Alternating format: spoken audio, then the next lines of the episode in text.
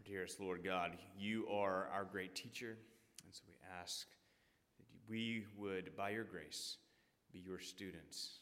Speak to us, open our hearts, open our minds, and give us your joy. In Jesus' name, amen. Good morning. Life's not fair. That has got to be one of the best parenting phrases uh, that there is, right? I mean, like when I order pizza and the pizza has eight slices, I got three kids. One of those kids is not getting that third slice. It's just the way the math works out. And the, inevitably, the third kid is going to say, That's not fair. And I can just shrug and say, Life's not fair. I mean, I actually get to spin a life lesson from my irresponsibility and lack of planning. It's great. It's great. Life's not fair. It's true, actually, that life's not fair, and, and there are times where I have said it with a little more compassion than over a third slice of pizza. Because we want to teach our kids to handle life's disappointments. Because that's the truth, right? Life is not fair. And yet, that truth doesn't go down quite so easy when life's not fair to me. You know, when we feel like we've gotten some sort of raw deal, when, we, when the air handler goes out in the same week as the transmission, when someone else takes credit for the hard work that we have done, we don't want our spouse shrugging and saying, well, life's just not fair. Right? Thanks a lot, honey. We want fairness. We want somebody to do something about it but often they can't, or they won't, or there's just nothing left to be done but to pay the bill because life's not fair. It's not fair, and it feels bad when it's not fair, except when it's not fair in our favor, right? Now, this might sound a little nerdy, but uh, this summer I was in Oxford, England. I was seeing all the sights, part of my sabbatical and I was visiting with uh, one of my professors from seminary. I didn't. He, he's now in Oxford. I didn't go to Oxford, which may be obvious. But um, I. So I was visiting with him, and and he said, actually, this week is this is like our summer school, and there's these amazing lectures, uh, and and so I got to attend uh, some lectures by big time theologians, uh, N.T. Wright and Malcolm Guite. They b- b- both have books on my bookshelf right now. And the other people who were there uh, attended, uh, paid a couple thousand dollars to be there for that week and hear these lectures. I got whisked in for free because I knew my professor. And nobody really minded, least of all me. Um, and it was kind of them to let me in, but it wasn't exactly fair.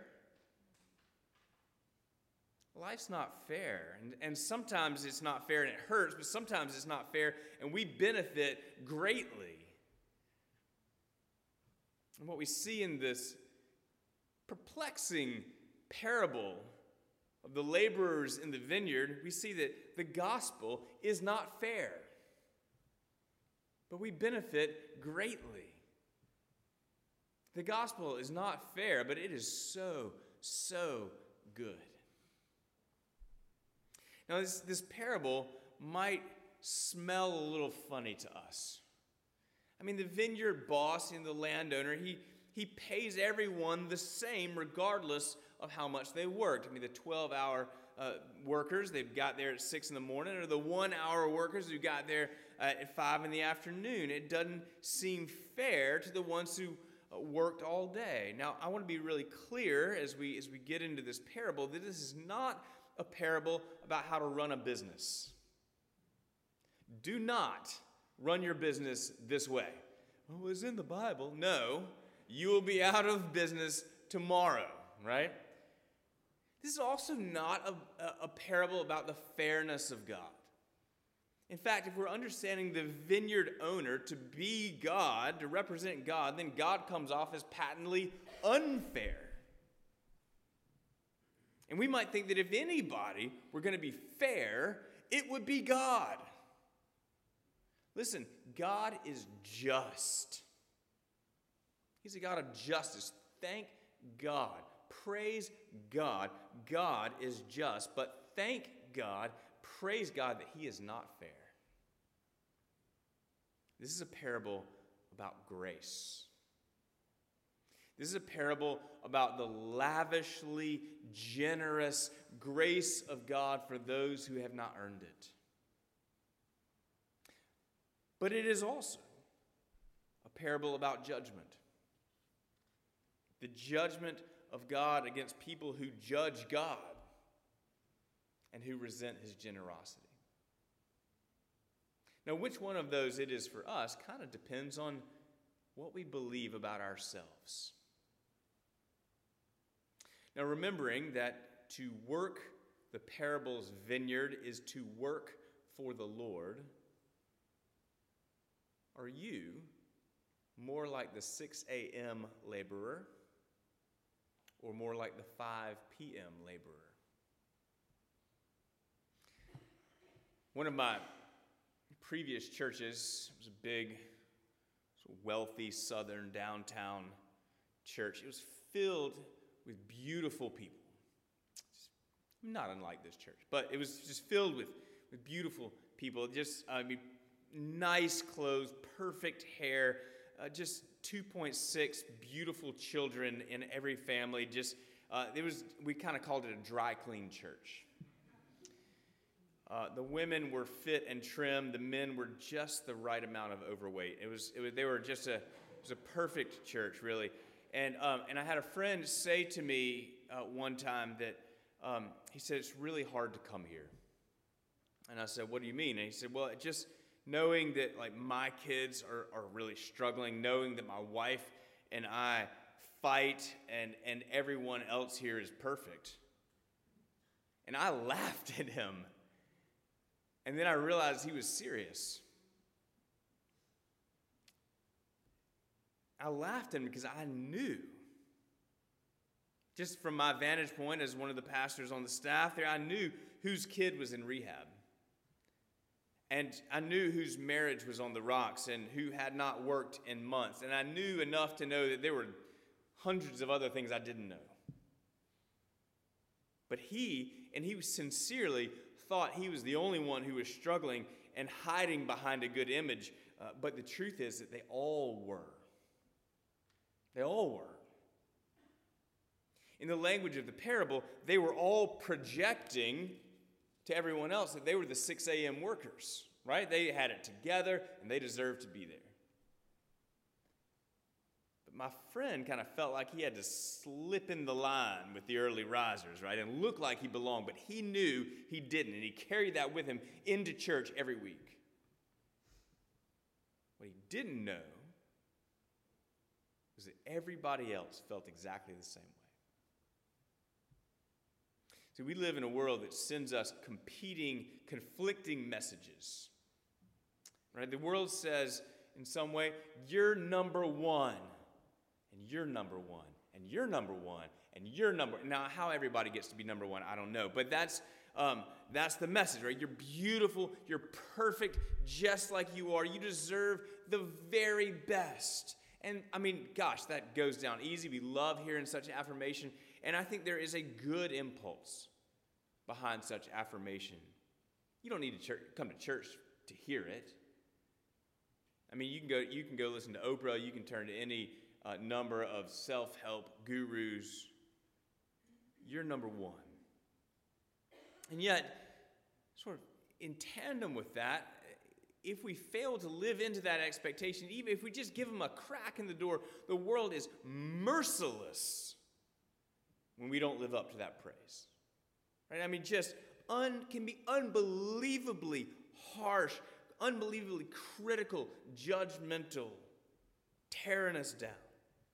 And so, to, to avoid that judgment, we work incredibly hard, and it's exhaustingly hard to project that we are living up to the expectation whatever that expectation is. And we're all the while we're hiding our shortcomings, our failures, and our insecurities, hiding perhaps the fact that we haven't talked to our adult child in, in years. or hiding the fact that I'm failing in my marriage, or hiding the fact that I'm in big trouble with the IRS, or hiding the fact that I'm self medicating because of all of those things. And if we are, uh, like many, uh, one of the ones that is unleashing the criticism on others, that actually is just another way of hiding because we're just trying to get the attention on somebody else. I know some of us really care how much others know, but if whether we care uh, if others know it or not, the closer we look at our lives and the more honest we are about our shortcomings, the more we look like the workers who showed up late. And there could be all like all sorts of reasons for that. We might have clocked in early, but then we kind of clocked out when we went to college. Or we just wandered out of the vineyard altogether for a little while. Maybe we weren't raised anywhere near the vineyard and we, it just took a while to find it.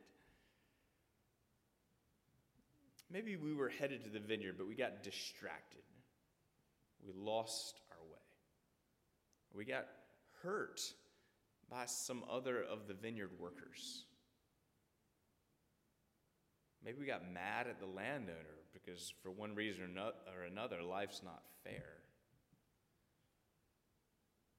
Maybe we were in the vineyard, but we spent a lot more time gossiping about the other vineyard workers than we did picking the grapes. Maybe for a while we weren't even sure the landowner existed. Maybe you're a little bit late. Maybe you're a lot a bit late. The gospel of Jesus Christ begins by telling us the truth about ourselves, but not with a critical spirit. With a sort of kind objectivity, the gospel tells us that on our own, we're not okay. I see what you're hiding. I know you showed up late. Someone recently asked the Episcopal campus minister at the University of Florida how it was that they were packing their chapel with 80 plus students every Sunday night. What, what were they doing? Was, was the pizza just better? Or, I mean, what, what, how were they getting these kids there? And the chaplain, who's a layman named Jackson, simply rep- replied, We tell them what they already know about themselves that they are not perfect. And we are the only ones who will tell them that, and it is such a relief. The gospel tells the truth about us. Almighty God, to you, all hearts are open, all desires known, and from you no secrets are hid. Right? The gospel tells the truth about us, but without criticizing, rather than condemning, rather than canceling, rather than demanding change, the gospel then offers us the healing word of relief That the full day's reward is offered to you. Not because you've earned it, not because you deserve it, not even because of the mere kindness of the landowner, but the full day's reward is given to you because there was someone else who did the work for you. Right, there's no need to hide.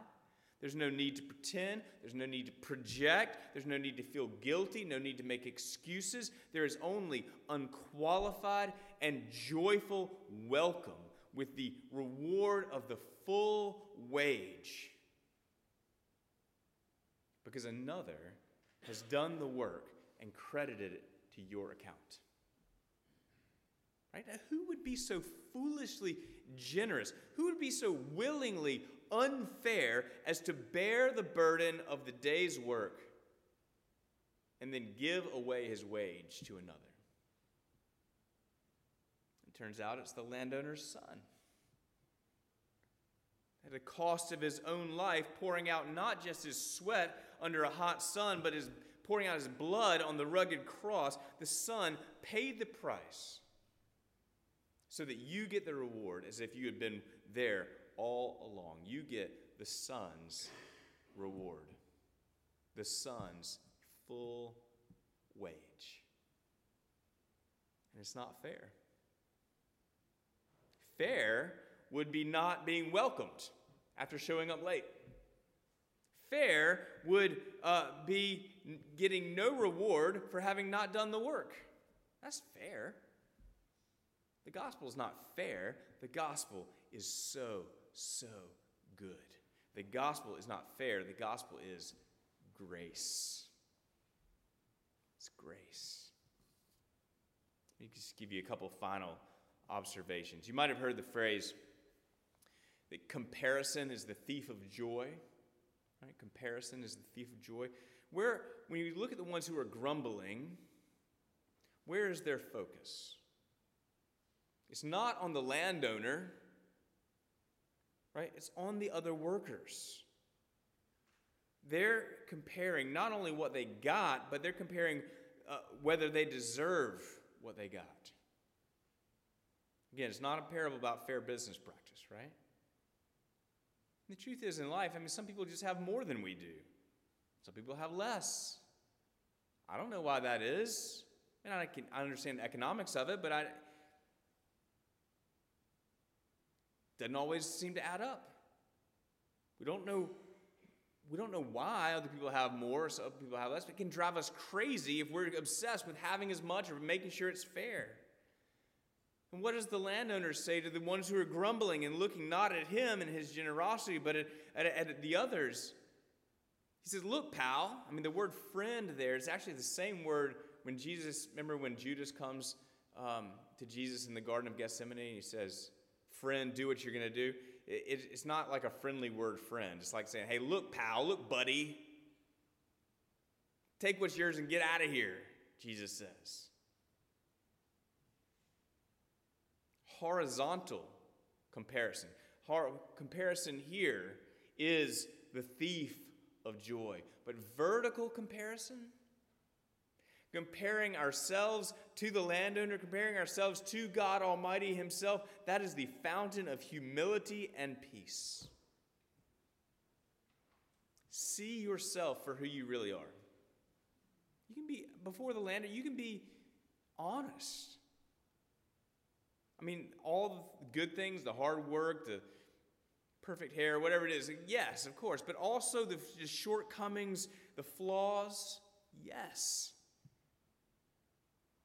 and then see the gracious, generous landowner. See God in all his perfection and everywhere, be awed by his holiness and how he has poured out for us far more than we can ask or imagine. And just, it gives us such contentment in him, such peace. It creates joy. When we look, when we compare ourselves to God and we're humbled by that, we're all, and we receive from him what he has to offer, it creates joy and humility. That's the first observation. Horizontal comparison is the thief of joy, vertical comparison is the fountain of humility and peace. Second observation the invitation to do the work in the vineyard is itself grace. The invitation to do the work in the vineyard is itself grace. And grace changes us. Changes us. Such that we delight in the work that God has given us to do. We're so grateful that God would catch us up and incorporate us into His own work. And we delight in what the Lord has given to others. Just so wonderful. We're not looking at ourselves and looking at others thinking we deserve more than they do. What if Billy Graham had said, you know, he's calling people to faith, coming down out of the out of the stadium stands, and he says, you know, come down and get your reward. You can't, you're not going to get a mansion as big as mine. That's too late for that. But come get whatever shack you can get, right? He would never say that. He delights that they get the full reward. We want more and more and more people in the vineyard enjoying the service of the Master. And so, friends, the gospel says there is grace for all of us who come up short. If, you're, if you don't come up short, then the gospel's not going to do you much good. But for you who come up short, for you who know your flaws and your shortcomings, the gospel, the gospel says you are welcome. And all that the Son has earned is yours. Life's not fair, and sometimes it hurts. Yet we have the refuge of our gracious, generous Heavenly Father who is welcoming us because the Son has paid the price. Grant us, O Lord, not to mind earthly things, but to love things heavenly. And even now, while we are placed among things that are passing away, to cleave to those things that shall abide. Through Jesus Christ our Lord. Amen.